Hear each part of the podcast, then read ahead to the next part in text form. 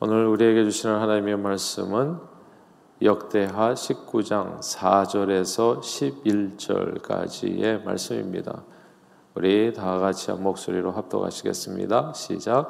여호사밧이 예루살렘에 살더니 다시 나가서 보엘세바에서부터 에브라임 산지까지 민간에 두루다니며 그들을 그들의 조상들이 하나님 여호와께로 돌아오게 하고 또 유다 온 나라의 견고한 성읍에 재판관을 세우되 성읍마다 있게 하고 재판관들에게 이르되 너희가 재판하는 것이 사람을 위하여 할 것인지 여호와를 위하여 할 것인지를 잘 살피라. 너희가 재판할 때 여호와께서 너희와 함께 하심이니라. 그런즉 너희는 여호와를 두려워하는 마음으로 삼가 행하라. 우리 하나님 여호와께서는 불의함도 없으시고 치우침도 없으시고 뇌물을 받는 일도 없으시니라 하니라. 여호사밧이 또 예루살렘에서 레위 사람들과 제사장들과 이스라엘 족장들 중에서 사람 을 세워 여호와께 속한 일과 예루살렘 주민의 모든 송사를 재판하게 하고 그들에게 명령하여 이르되 너희는 진실과 성심을 다하여 여호와를 경외하라. 어떤 성읍에 사는 너희 형제가 혹 피를 흘림이나 혹 율법이나 계명이나 율례나 규례로 말미암아 너희에게 와서 송사하거든. 어떤 송사든지 그들에게 경고하여 여호와께 죄를 범하지 않게 하여 너희와 너희 형제에게 진노하심이 임하지 말게 하라. 너희가 이 렇게 행하면 죄가 없으리라. 여호와께 속한 모든 일에는 대제사장 아마랴가 너희를 다스리고 왕에게 속한 모든 일은 유다 지파의 어른 이스마엘의 아들 스바냐가 다스리고 레위 사람들은 너희 앞에 관리가 되리라. 너희는 힘써 행하라. 여호와께서 선한 자와 함께 하실지로다 하니라. 아멘. 아, 요즘 한국은 검찰 개혁으로 한창 뜨겁습니다. 아, 문재인 대통령 정부는 아, 국민이 주인인 정부를 만들기 위해서 국민의 국민을 위한 권력 기관 개혁을 국정 과제로 제시하고 실천해 왔는데 그 주요 내용이 이제 검찰 개혁이지요. 아, 그리고 검찰 개혁의 핵심은 민주적 통제를 받는 수사 지휘권과 정권으로부터의 독립적인 검찰의 공정한 수사라고 볼 수 있습니다. 아, 다른 말로 표현하자면 이제 검찰이 정치의 신현으로 해서는 안 된다는 거죠. 아, 그리고 검찰권이 오남용돼서는 안 된다는 그런 이야기가 되겠습니다. 사실 지금까지 대한민국 검찰은 정치 검찰이라고 하는 오명을 쓰고 있었습니다. 그럴 수밖에 없는 이유가 아주 중요한 이유가 있어요. 왜냐하면 대한민국 검찰의 인사권을 모두 현직 대통령이 쥐고 계시기 때문입니다. 검찰총장뿐만이 아니라 2,200여 명에 이르는 검사의 임명과 보직 모든 인사권은 아, 다 법무부 장관의 제청과 대통령의 임명 및 승인 과정을 거쳐서 이루어집니다. 아, 간단히 현 정권에 잘 보이면 승진하는 구조로 되어 있어요. 그러니까 눈치를 보겠습니까? 안 보겠습니까? 이게 구조가 이렇게 되어 있는데 그러다 보니까 누가 대통령이 되느냐, 현 정권의 최고 권력자가 되느냐에 따라서 검찰이 그의 시녀가 되어 전직 대통령들이 어, 뭐 줄줄이 검찰 조사를 받고 감옥에 가는 그런 사태가 계속해서 벌어지는 겁니다. 그간의 검찰을 통해서 있었던 민간인 사찰 사건이랄지 국정원 대선 개입 사건 등이 다 그런 맥락에서 이루어지는 검찰 행보였습니다. 그리고 현 정권의 비호를 받은 이 검찰은 아, 또 이렇게 또 반대급부가 있죠. 뭐 얻는 게 있죠. 그 힘이 어마어마해지는 거죠. 예, 정권의 그 권력을 갖다 등에 업은 이 검찰은 그 힘을 오남용해서 과잉 수사, 인권 침해 그리고 검찰 내부의 비리에 대해서는 눈을 감는 제19 감싸기 등으로서 이런 일들 제가 좀 드리는 얘기가 항상 나오는 얘기예요. 신문지상에 비판을 받았던 겁니다. 그러나 검찰이 정치의 신여가 되는 것과 검찰권의 오남용을 방지하고자 하는 이 검찰 개혁은 뜻은 너무너무 좋잖아요. 바로 그렇게 돼야죠, 당연히. 뜻은 너무너무 좋은데, 현 겸, 검찰총장과 우리 현 법무부 장관의 대립에서 보는 것처럼 뜻은 너무너무 좋은데 실행하기는 결코 쉽지 않은 그런 과제들입니다. 검찰 개혁의 한 축은요 이런 거죠. 살아있는 권력, 대통령도 수사할 수 있는 검찰의 중립성인데 아, 대통령이 임명한 법무부 장관이 검찰 인사를 쥐고 있는 한 이게 가능한 일이 아니에요. 어떻게 내가 임명한 사람한테 내가 수사를 받을 수 있겠어요? 그러니까 그게 구조적으로 불가능하고요. 또 검찰에게 현 대통령까지도 만약에 오케이 어, 그럼 검찰에게 현 대통령까지도 수사할 수 있는 자유권을 준다고 한다고 쳐요. 그렇게 됐을 때는 지금은 그나마 법무부 장관이랄지 대통령이 승인하는 구조가 되어 있기 때문에 검찰을 통제할 수 있는 어느 정도 기능이 있는데 만약에 그 기능이 완전히 사라지게 되면 검찰 조직이 스스로 권력화하는 문제가 또 발생할 수 있는 겁니다. 그러니까 무소부의 권력 기관이 될 수 있다고 하는 그런 위험이 있는 거예요. 그래서 검찰권의 오남용을 이제 제어하기 어렵게 됩니다. 그래서 문재인 대통령 정부의 검찰 개혁은 개혁의 고민은 여기에 있습니다. 대통령과 그 측근까지도 모두 수사할 수 있는 검찰 자율권을 주자니 검찰권의 오남용이 검찰의 권력화가 이제 걱정이 되고 그렇다고 아예 주지 않자니 다른 정권과 하나도 차이 없이 검찰을 또 대통령의 목줄을 채워서 사용하는 현 정권의 신여 역할로 전락시킬 위험이 있다는 겁니다. 그러니까 이러지도 저러지도 못하는 이런 내용이에요. 그러나 사법제도가 중립성을 잃고 권력에 굴종해서 정치 편향되거나 힘없는 일반 백성들에게 정의롭고 공정하지 못한 재판을 자꾸 오남용하게 되어지면 기회는 평등하고 과정은 공정하고 결과는 정의로운 한 번도 경험하지 못한 좋은 세상은 그냥 꿈으로만 그칠 겁니다. 결코 이룰 수 없게 될 거예요. 근데요, 이런 고민은, 이런 고민은 사실 대학 미국에만 있는 것은 아닙니다. 미국도 있고요. 그리고 어, 모든 세상에 있어요. 동서고금을 막론하고 정말 나라를 바르게 세워가고자 고민했던 사람들에게는 다 이 검찰 개혁이 고민이 있었던 겁니다.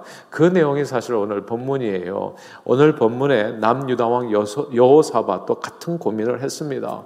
공평하고 정의로운 나라를 세우기 위해서 가만 보니까 사법 제도의 개혁이 절실하게 필요했던 겁니다.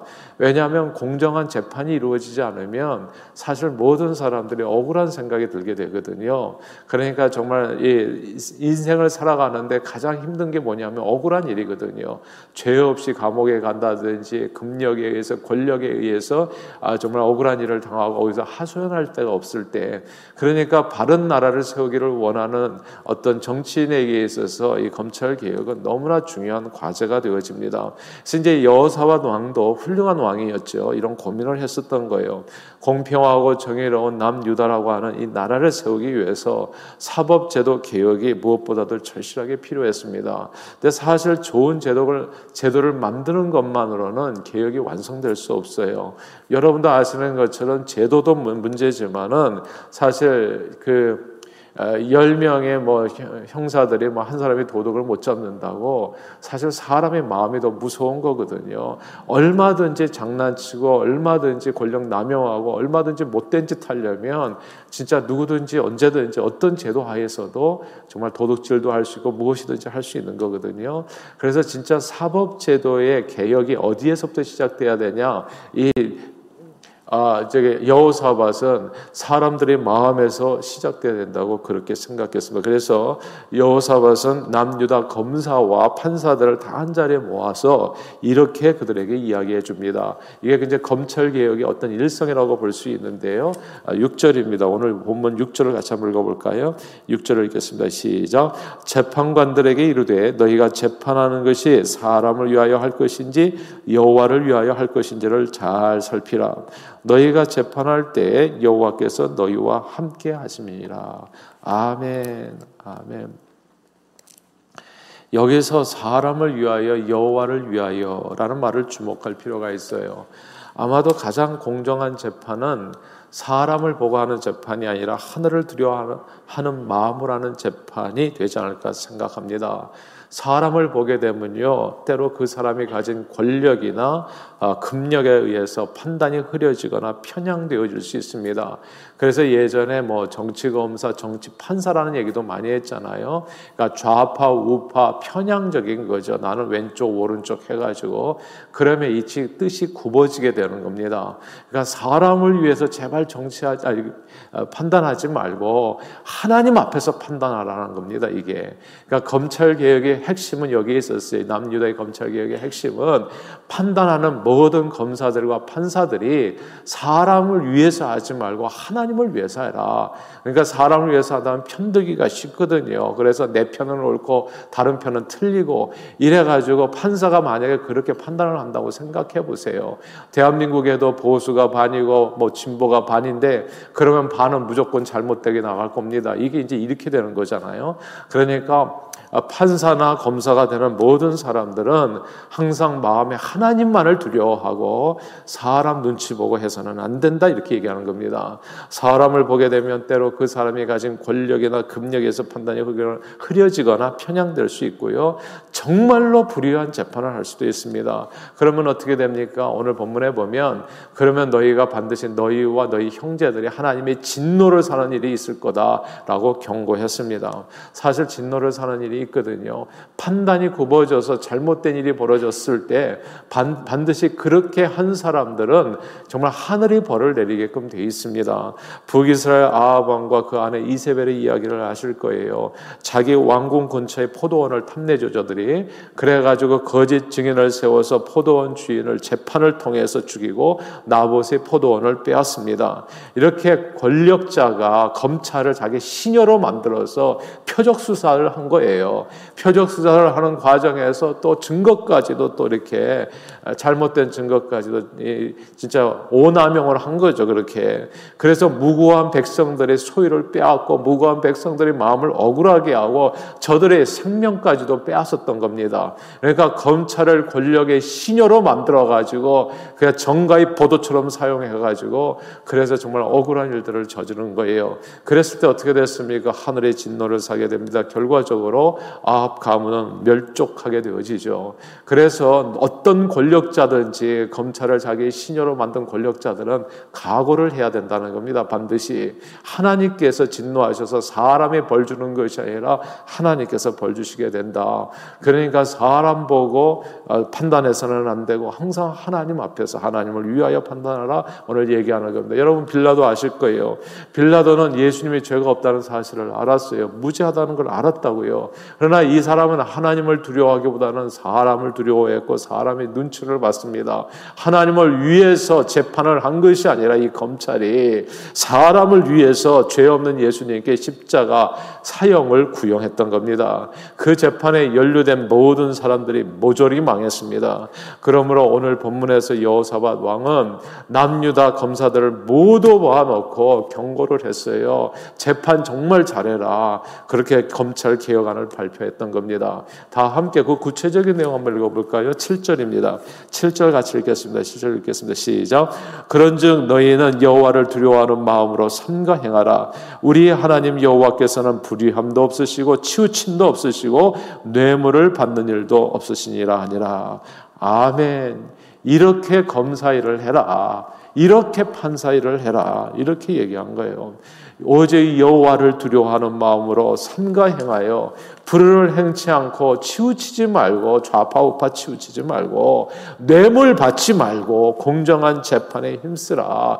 금력과 권력에 휘둘리지 말고 불의를 행치 않지 말고 가난한 자 소외된 자라고 해서 힘없는 사람이라고 해가지고 의를 불으로, 불으로 이렇게 굽지 말고 판단을 이렇게 하면 행해야 너희와 너희 형제에게 하나님의 진노하심이 임하지 않게 된다. 이렇게 경고 말 씀을 전했던 겁니다. 사실 남유다가 한동안 견고하고 멋진 세상을 만들, 만들 수 있었던 비결은 모두 공정하고 정의로운 검찰이 그 안에 있었기 때문입니다. 재판관들은 최고 권력자에게 이 얘기를 들었잖아요. 이 얘기를 들은 재판관들은 사람 눈치 보지 않았어요. 그리고 하나님만을 두려워하는 마음으로 진짜 성력 없는 수사에 앞장섰고 전심으로 다했습니다. 삶을 드렸어요. 이런 나라가 진짜 한 번도 경험하지 못한 좋은 나라가 되어지는 겁니다. 그런 나라가 남유다에 이루어졌었던 때가 있었죠. 이 여호사밧 왕때 이루어졌었고요. 그 전에는 다윗왕을 생각할 수 있어요. 다윗왕은 검찰총장 같은 나단 선지자에게 수사를 받습니다. 아무도 감히 그 앞에서 다윗왕의 죄에 대해서 우리아를 죽이고 그 아내를 탈취한 일에 대해 가지고 아무도 말을 못해요. 최고 권력자인데 누가 얘기하겠어요? 그 앞에서 감히. 그런데 검찰총장이 나단 선지자가 그 앞에 다윗 앞에 섭니다. 왕이요 잘못했습니다. 왕이 바로 당신이 그 죽일 사람입니다. 어떻게 죄를 지고서 그 위에서 서가지고 이 나라를 다스릴 수 있습니까? 그랬을 때 다윗 왕은 검찰총장 앞에 무릎을 꿇습니다. 자기 죄를 자백하지 요. 하나님 앞에 벌을 달게 받습니다. 왕도 하나님의 정의 앞에 무릎을 꿇고 회개하는데 그러면 그 나라 백성들을 얼마나 그 정의 앞에 두려워하겠습니까? 얼마나 조심하겠냐고요. 그래서 하나님을 두려워하고 공정하고 정의로운 나라가 그렇게 이루어졌던 것을 우리는 보게 됩니다. 그 나라를 하나님께서는 축복하셨지요. 그래서 엄청나게 큰 나라가 되고 또 솔로몬 왕 때 그 아들 때에도 그렇게 또 부귀 영화를 누리게 되는 것 아니겠습니까? 하나님의 축복이 임했던 것을 우리는 보게 됩니다. 우리는 오늘 말씀으로 그러, 그러나 우리는 오늘 말씀을 통해서요 꼭 생각해 볼 것이 있어요.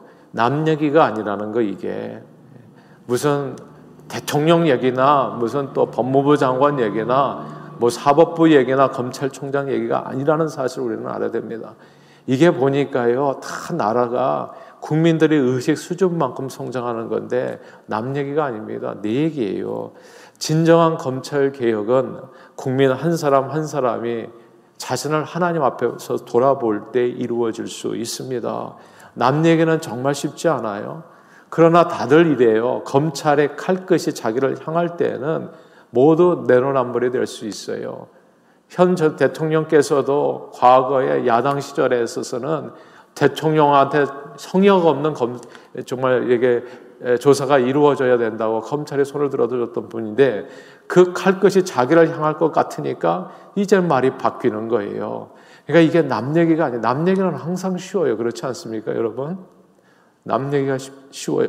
그래서 성경은. 넌 비판하지 마라. 비판이 밟지 않아. 그럼 비판하지. 제발 남 얘기하지 말라는 거예요. 자신을 살피라는 겁니다. 오늘 본문은. 자신을 살피지 아니하면 한때 성역 없는 수사를 검찰 개혁의 핵심이라고 주장했던 사람들이 이제는 다 말을 바꿔가지고 그 검찰의 칼끝이 자기를 향할 것 같으니까 다 이제는 검찰의 목줄을 지어서 통제해야 된다고 얘기하는 겁니다. 이게 오히려 검찰이 권력화되는 것을 방지해야 된다고 통제해야 된다고 얘기하는 거예요. 그러므로 제도를 바꾸는 것보다 중요한 것은 늘 은밀히 보시는 하나님 앞에서 나를 돌아보는 일입니다. 남 얘기하는 것보다 더 중요한 것은 나는 어떻게 살아가는가 나는 검찰의 칼끝이 나를 향할 때 나는 어떻게 반응할 것인가 나는 빼고인가요 그렇다면 네. 우리 자신부터 정말 하나님 앞에서 남이 보든지 안 보든지 스탑 사인 앞에서는 스탑을 하시고 가시고 남이 보든지 안 보든지 예. 정말 이 평소의 삶에서 우리가 조심해야 되지 않겠어요? 남 얘기는 쉬워요 항상. 진정한 검찰 개혁은 사실 나를 돌아보는 늘 은밀히 보시는 하나님 앞에서 나를 돌아보는 삶을 통해서 이루어집니다. 옛 어르신들이 하신 말씀이 하나도 틀린 말이 없다 하는데 그렇게 얘기해 주셨잖아요. 하늘이 두렵지 않느냐고. 경찰이 두렵지 않느냐 뭐 이런 얘기가 아니고요. 뭐 검찰이 두렵지 않느냐 이런 얘기가 아니라 검찰과 경찰로 갈 것 없이 하늘이 두렵지 않냐. 하늘이 보고 있다는 걸 알지 못하냐. 하늘을 두려워하는 마음을 얘기하는 게 진정한 검찰 개혁은 진정한 이 세상을 아름답게 바꾸기를 원하는 사람들이 있다면 딴 얘기 할 것 없이 정말 하늘을 두려워하는 마음, 여호와를 경외하는 마음에 진정한 검찰 개혁이 있고 우리 공동체와 내 자신의 개혁이 있습니다. 예수님께서는 이렇게 말씀하셨지요. 늘 은밀히 보시는 하나님께서 너에게 갚으시라고요. 이게 개혁 정신입니다. 늘 은밀히 보시는 하나님 앞에서 내 말을 조심하고 내 생각을 조심하고 내 행동을 조심하는 거예요. 하나님 앞에서 조심하면 개혁은 자연스럽게 이루어집니다. 정말 공정하고 평등하고 아름다운 세상 한 번도 경험하지 못한 그런 세상이 이루어져요. 적어도 온 세상에 이루어지지 않다면 여러분의 가족에서는 이루어질 겁니다. 그리고 주님이 이렇게 같이 섬기는 신앙 공동체에서는 이루어질 거예요. 그런 사람들이 살아가고 그런 사람들이 만들어가는 세상에 진정한 의미에서의 개혁적인 아름다운 세상, 우리가 꿈꾸는 세상이 이루어질 겁니다. 그러므로 늘 은밀히 보시는 하나님 앞에서 주님을 두려워하는 마음으로 모든 불의와 죄악을 버리고 치우침 없는 삶으로 기회는 평등하고 과정은 공정하고 결과는 정의로운 아름다운 나라. 그 나라가 어떤 나라겠어요? 하나님 함께 하시는 나라겠죠. 이 땅에 이루는데 쓰임 받는 저와 여러분들이 다 되시기를 주 이름으로 축원합니다. 기도하겠습니다. 하나님 아버지 늘 남을 비판하기는 쉽습니다. 그러나 먼저 남을 비판하는 대신에 우리 자신을 살펴 은밀히 보시는 하나님 앞에서 주님을 경외하는 마음으로 좌로나 우로나 치우침 없는 삶으로 의와 기쁨과 평강이 넘치는 하나님 나라를 이 땅에 이루는데 정의롭게 이루는데 쓰임 받는 저희 모두가 되도록 성령님 온전히 감동하시고 주장해 주옵소서. 오늘도 그런 세상을 이루는데 한 걸음이라도 나아가는 우리 각자의 삶이 되어지기를 간절히 우리 주 예수 그리스도 이름으로 축복하며 기도하옵나이다. 아멘.